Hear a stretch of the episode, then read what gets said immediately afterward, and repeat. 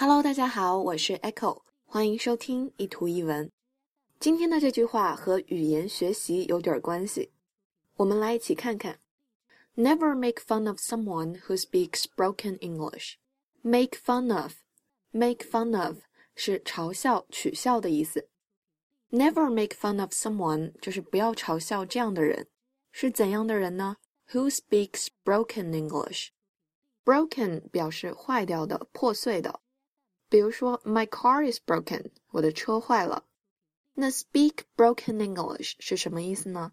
说坏掉的英语，哎，其实就是英语说的不好，常常会犯一些错误。如果碰到这样的同学，千万不要取笑他，because it means they know another language。他的英语可能说的不太好，但他至少还会说，也就意味着人家至少是懂另外一门语言的呀。Never make fun of someone who speaks broken English. It means they know another language. 所以英语不太好的同学也千万不要灰心，想想自己至少还是懂一门外语的嘛。欢迎大家关注我的微信公众平台“念念英文”以及新浪微博 “Echo 念念英文”。I'll see you there. Bye.